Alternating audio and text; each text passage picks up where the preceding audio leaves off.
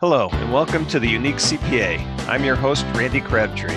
The goal of our show is to keep you at the forefront of the changing face of public accounting by having conversations with fascinating leaders and bringing you their stories, insights, and advice. The Unique CPA podcast is brought to you by Tri-Merit, the specialty tax professionals.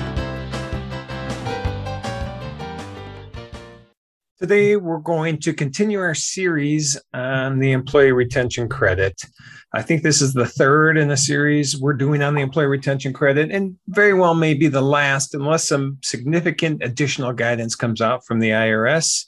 And so today we want to talk about two separate pieces of guidance that recently came out. One, IRS Notice 2021-49. And IRS Rev Proc 2021-33. Both of these gave us some pretty significant guidance that we can use when we're analyzing and qualifying and quantifying and documenting businesses for the Employee Retention Credit. First, I want to go through a couple of the key aspects that came out of the Rev Proc 2021-33. The first one I'd like to discuss is the inclusion of certain things in gross receipts. And so what Rev Proc 2021-33 says is that we do not include in gross receipts PPP loans, which we assume that, restaurant revitalization, grant or fund money that we received, or the Shuttered Venues grants. So none of those are to be included in gross receipts. And we use gross receipts, obviously, to figure out if a business had a significant decline in gross receipts in either 2020 or 2021. In 2020, that safe harbor rule is a 50% decline in gross receipts when we compare to 19. And in 21, that's a 20% drop in gross receipts when we compare to 19. So it eliminates, or it says we do not have to include those income sources, those sources of additional potential revenue as revenue for calculation of the Employee Retention Credit.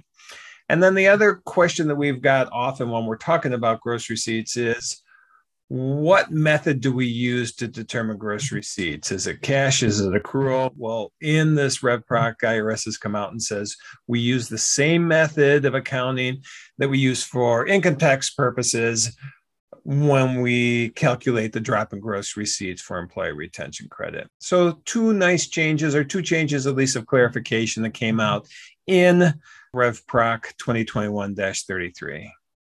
Now, in IRS Notice 2021-49, they also talk about Shuttered Venues grants and the Restaurant Revitalization Fund. And in there, what they say is that we can double dip on the wages that are used for those two incentives. And what they've said now is that we can double dip on the wages that we use for the Restaurant Revitalization Fund and the Shuttered Venues grants. We can double dip. We can use the same wages for both of those.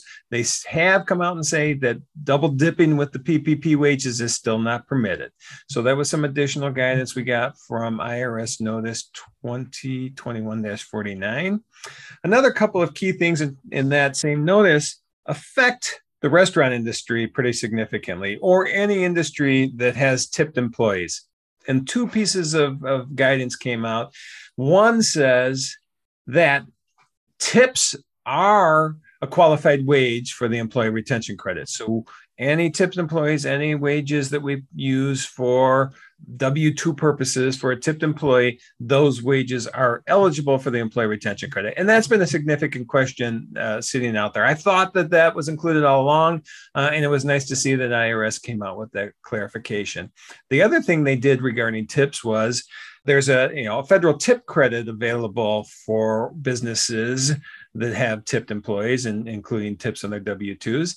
And what they said is that if you take the tip credit, for these tipped wages, that does not negatively affect, or it doesn't cause a double dip at all for the Employee Retention Credit. So you can take the tip credit, you can take the Employee Retention Credit, you do not have to worry about the interaction between both. So another nice piece of guidance that we got from the IRS. Another piece of guidance that came out in that same IRS notice is something we've been waiting for, something we've been hoping to get from the IRS.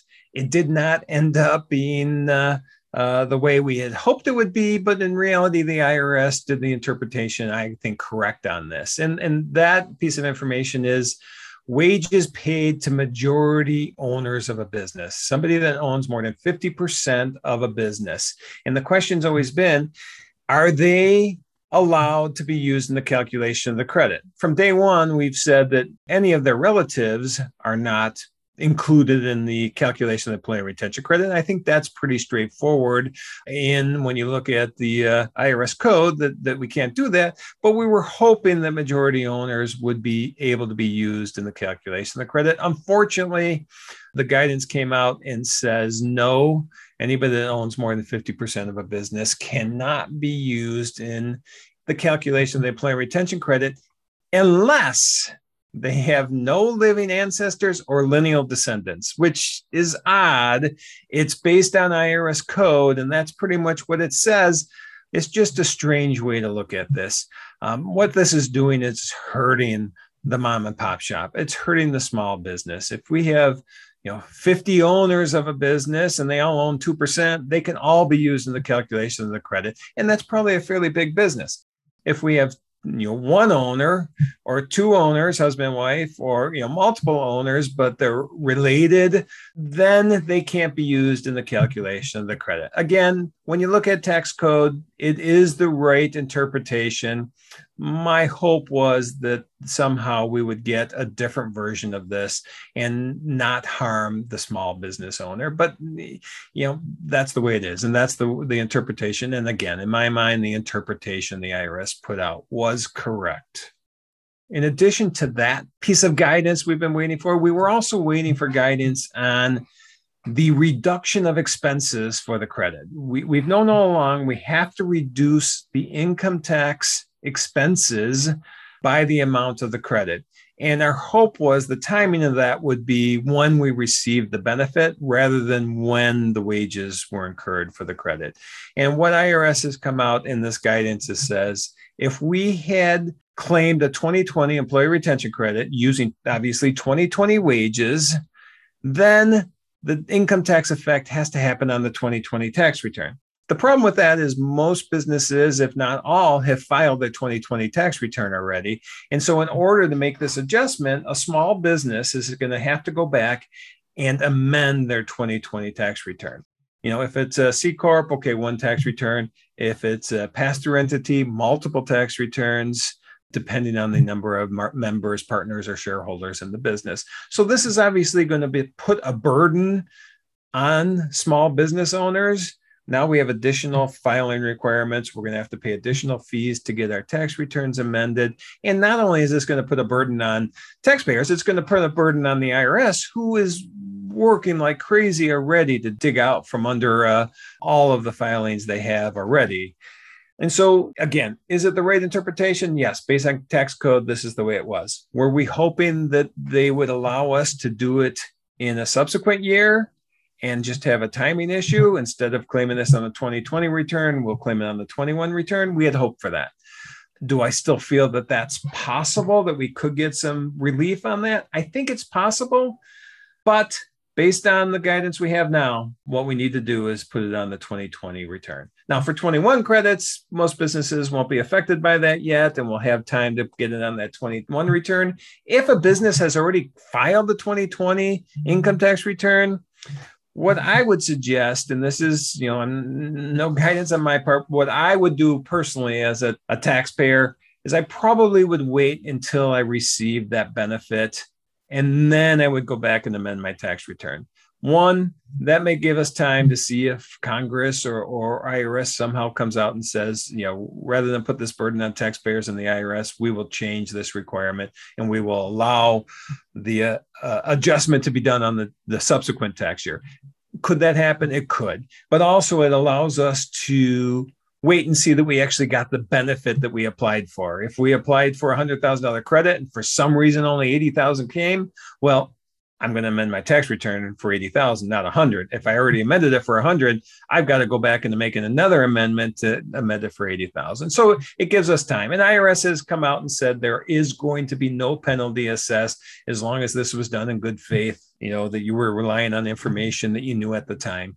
And so I don't see that a penalty would come on any of these taxpayers for this. Now, there may be interest for sure, but penalties, no. So those two items, not the way we wanted the interpretation come out, the way we expected it to come out.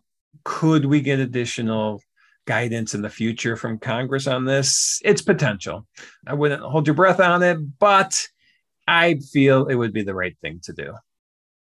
A couple additional smaller items that they addressed in the notice were the 2021 look-back periods. We can qualify a quarter in 2021 by either showing a 20% drop in the current quarter or a 20% drop in the prior quarter. And what the IRS came out in this notice is say, if we use this alternative method looking back at the prior quarter, that won't disallow us from using the current quarter methodology in the future. And so we're not locked into one methodology once we select it for a quarter. Each quarter stands on its own, and we can do the prior quarter qualification or the current quarter qualification. And then another thing that they came out was talking about when we're looking at full-time employees to determine if we're a large employer or a small employer. And small employers get to use all of the employees in the calculation of the credit, and large employers only get to use employees that were being paid while they were not working in inclusion in the credit. And so what they did is they came out, and 2019 is our base period for determining if we're a large employer or a small employer. And then this guidance, what they said is, and what they clarified, and what we thought all along, but that was nice that they came out with this clarification, is what they said is in 2019, we only count full-time employees when we're looking at that head count. We don't look at part-time employees at all. We don't look at them as partial employees. We don't look at them as full-time equivalents, adding up part-time. We only count people that were working full-time to determine if we're a large employer or a small employer. And then the last two things that I want to touch on that the notice came out and talked about was the two new credits that are eligible in the third and the fourth quarter of 21. And that's first one is the recovery startup business. The recovery startup business is any business that started after February 15th, 2020 and meets an income requirement, which is less than $1 million of average gross receipts. Average gross receipts, the definition came out. Obviously, if you started after February 15th, you're not going to have 3 years history of gross receipts. And so they tell us how we calculate that average gross receipt, which is fine. But what they've also said is that the recovery startup business automatically qualifies for the credit in the third and fourth quarter of 21. They don't have to meet a drop in gross receipts. They don't have to meet a government restriction to qualify. They are limited to $50,000 per quarter, you know, based on the way the code is written or the legislation's written. But the confusion for some people had been, is that the only quarters they're eligible for? And this guidance came out and said, no, you know, anytime after they started, they can still qualify in 2020 after they started in business or in the first two quarters of 21. Under the normal rules, under the reduction of gross receipts. And obviously there's going to be special rule in place on how we calculate that reduction in gross receipts for a startup, but they can qualify with a reduction in gross receipts, and they can still qualify if their business has been restricted by a government mandate. And so that recovery startup business is not just limited to credit to the third and fourth quarter of 21, but can qualify for pretty much any quarter after they started in business.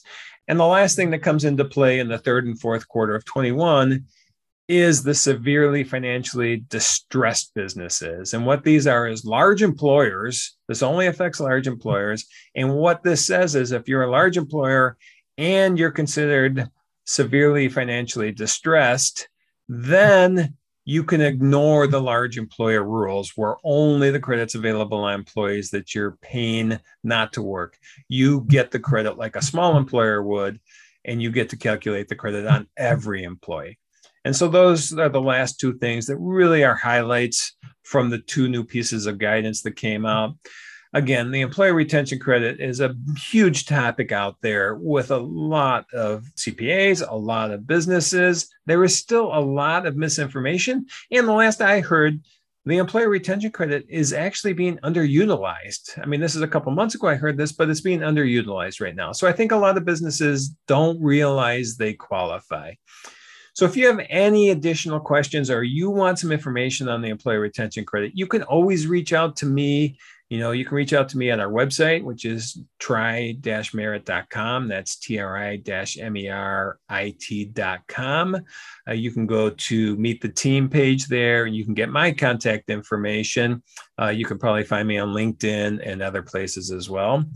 And one last thing that I want to let you know before I sign off here today, I have some exciting news that we are going to be hosting a virtual conference, the Unique CPA Virtual Conference. It's very exciting to me. We are actually in this first year going to give this out for free to our listeners, to anybody that's interested. We're going to have some very exciting speakers talking on employee engagement, employee retention, retaining and attracting employees. We're going to have a speaker talk about partner compensation and how to do it right and how to keep everybody happy.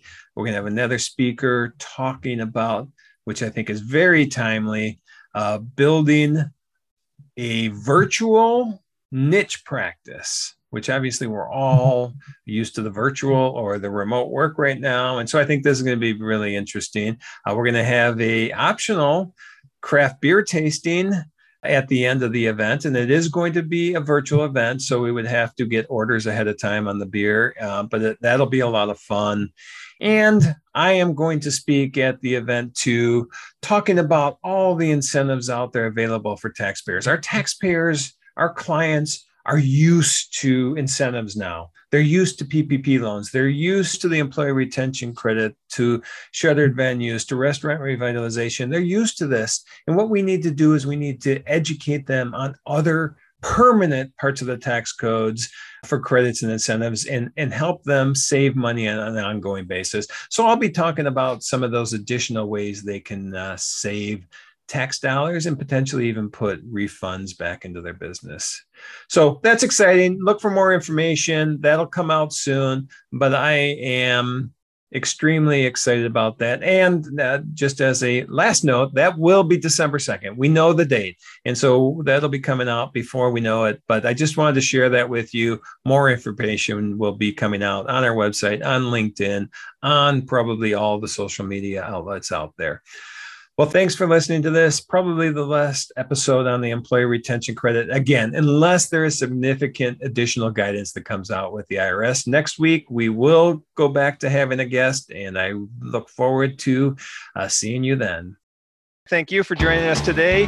And you can find all the links and show notes for today's episode, as well as more about Tri-Merit at theuniquecpa.com. Remember to subscribe and join us for our next episode, where we'll be going beyond compliance into forging new pathways of delivering value to clients, diversifying your revenue streams, and leading-edge management techniques and styles. This has been a production of Twin Flame Studios.